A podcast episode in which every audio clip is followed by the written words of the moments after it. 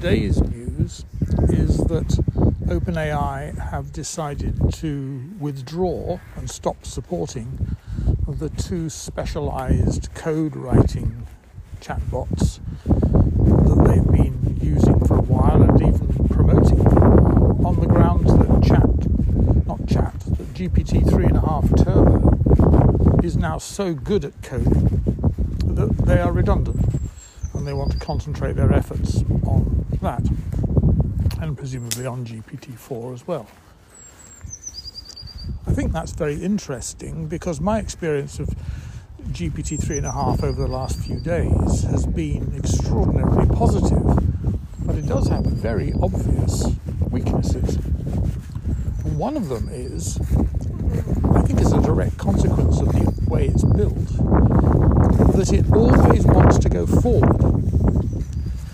And therefore, if it has given you some advice about how to write code that turns out not to be right, and it frequently does, it also gives you some very good advice. Don't be don't think I'm being derogatory, but it does sometimes get it quite spectacularly wrong. And when it does, it's very reluctant, as you might say, to go back to say, oh, well, we made a mistake three moves ago. I know if you're playing chess, you can't do that, but it can. And so, what will tend to happen, and I've seen this for myself over and over again, is that it will make a mistake. You will perhaps make a suggestion, which it will accept, even though it's not right. That will make the mistake worse, and it will then suggest some really obtuse workaround as a way of moving forward, even though the sensible move is to move backwards, to go back and say, no, that was wrong. We've gone down a rabbit hole here. We need to follow the well known adage of when in hole, stop digging. And GPT 3.5 Turbo doesn't know that adage. It finds it extraordinarily difficult to let go of an idea once it's started on it. And if you think about the various things that we've said about the way it operates in this method of completing things, that's built into the way it works because whenever it uh, is doing things, it is looking back over the whole conversation, the current conversation, remember, not previous ones, I'll come back to that in a minute, looking back over the whole con- current conversation and trying to make sense of it, trying to be consistent with it, and therefore falling foul in this sense of my favourite Emerson quote of the foolish consistency that is the hobgoblin of little minds. And it actually does it. And it will, it will find the most weird and wonderful ways of trying to extricate you from some ghastly programming nightmare. When what it should be saying is, this is clearly not working, give up and start again. Or if not start again, go back to the, to the last status quo ante, as they like to call it in Latin, the, the last state that worked. And of course, one of the things that as a developer or a programmer you should get into the habit of doing is saving your work at a point where it is looking good. Because the chances are, and I'm really very bad at this, that if you carry on with the same thing without saving it, you'll mess it up. And then you'll find it almost impossible to unravel the mess you make and so you're in a worse state than you were before. So, regular saving, regular um, marking, and saying, well, this is a good stage to, to, to say, right, we, we know where we are now, we'll move on from here, uh, rather than just following your nose and then getting lost. And it, it does this all the time. Now, the architecture that supports that is, of course, the architecture of never admitting that you're wrong, not even being capable of seeing that you're wrong, and therefore just pressing ahead regardless, even though the wise move is to look backwards and say, nope, we shouldn't be here. This was a wrong turn.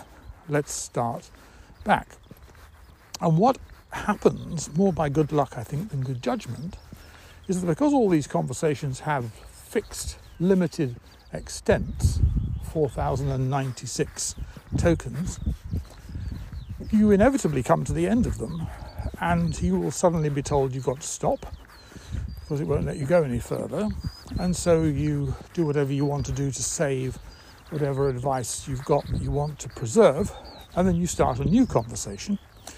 And if you've got any sense, you start the conversation with a very succinct question that, as you might say, starts where you should have started if you hadn't made all the mistakes in the previous one that you made. And then it will give you completely different advice that is very often excellent and works.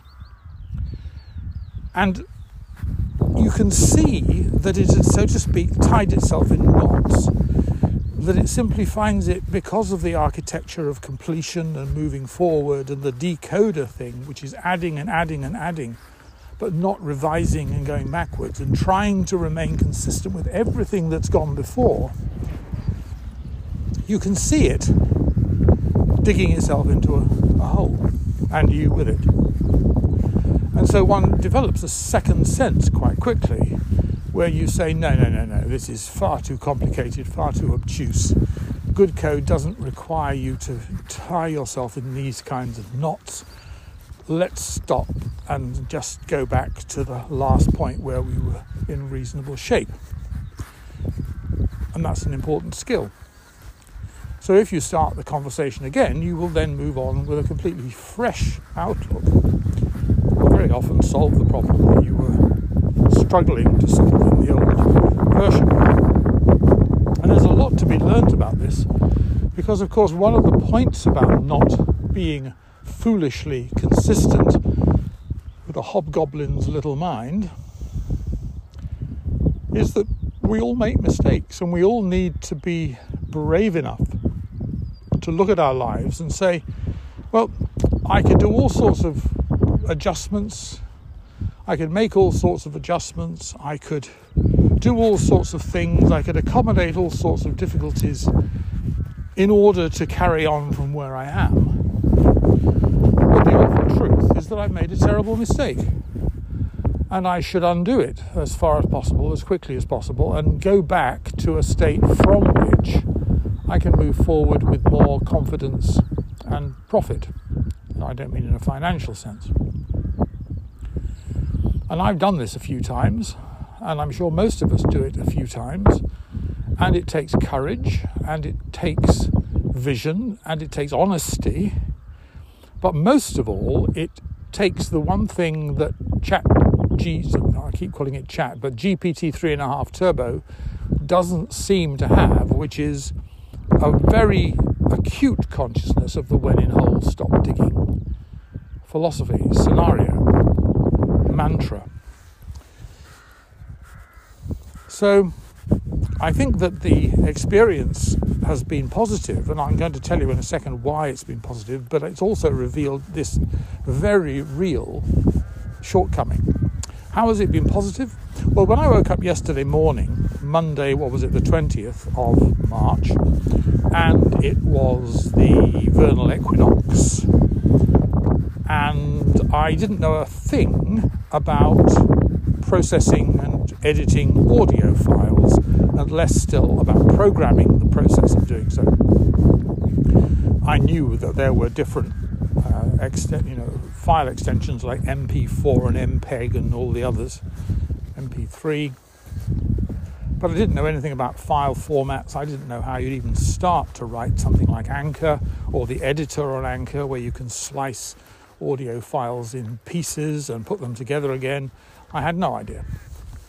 I certainly didn't know how you can produce those very interesting visuals where the voice appears, as it does in the editor in Anchor, as a series of zigzags on the screen, and you can slide a slider backwards and forwards and cut and paste and all sorts of things.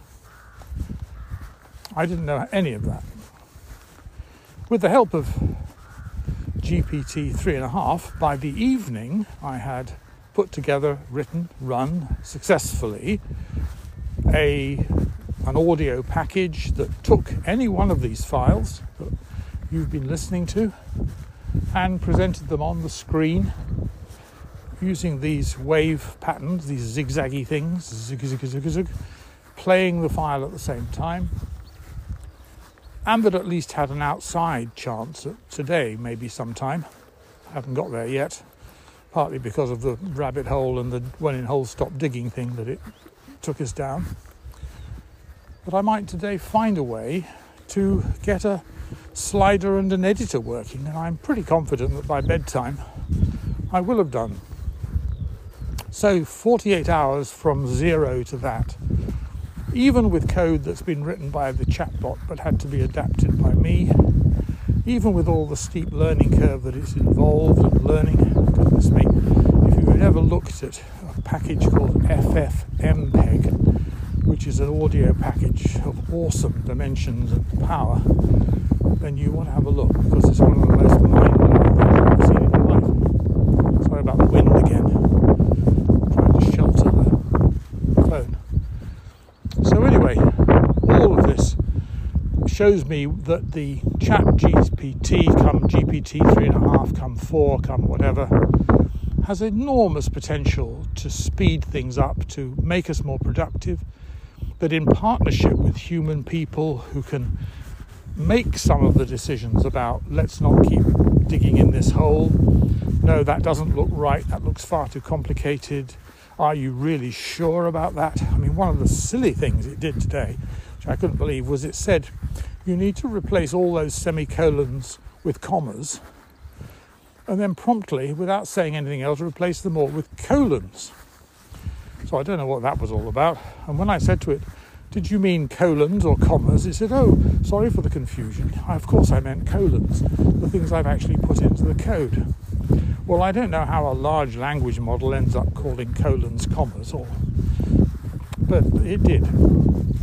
And there were all sorts of other things that it was playing around at, trying to advise me to do this, that, and the other, when I just made a fundamental mistake, uh, which I was embarrassed by, but was nevertheless real.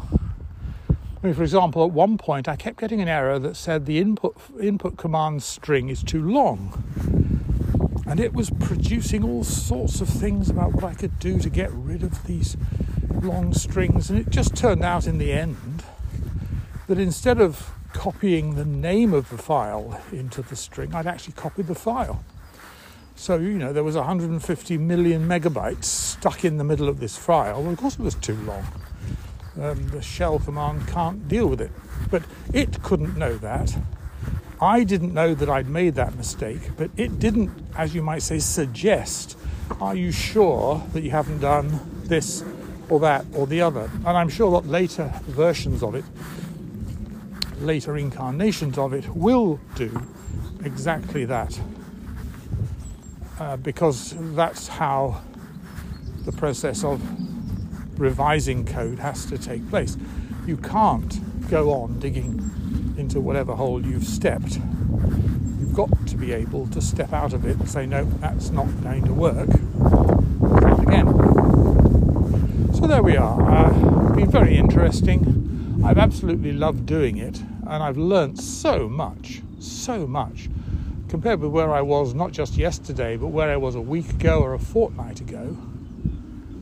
I now know things about both Python and audio and AI and all sorts of things that I simply could not have begun to learn if I had relied on things like Stack Exchange to learn them. And I don't really have anybody else to ask, so I would be uh, on my own, going around in circles. It's a game changer. It really is, it really is a game changer. It really has changed the world. Don't let anybody persuade you otherwise. Well, once again, thank you for listening.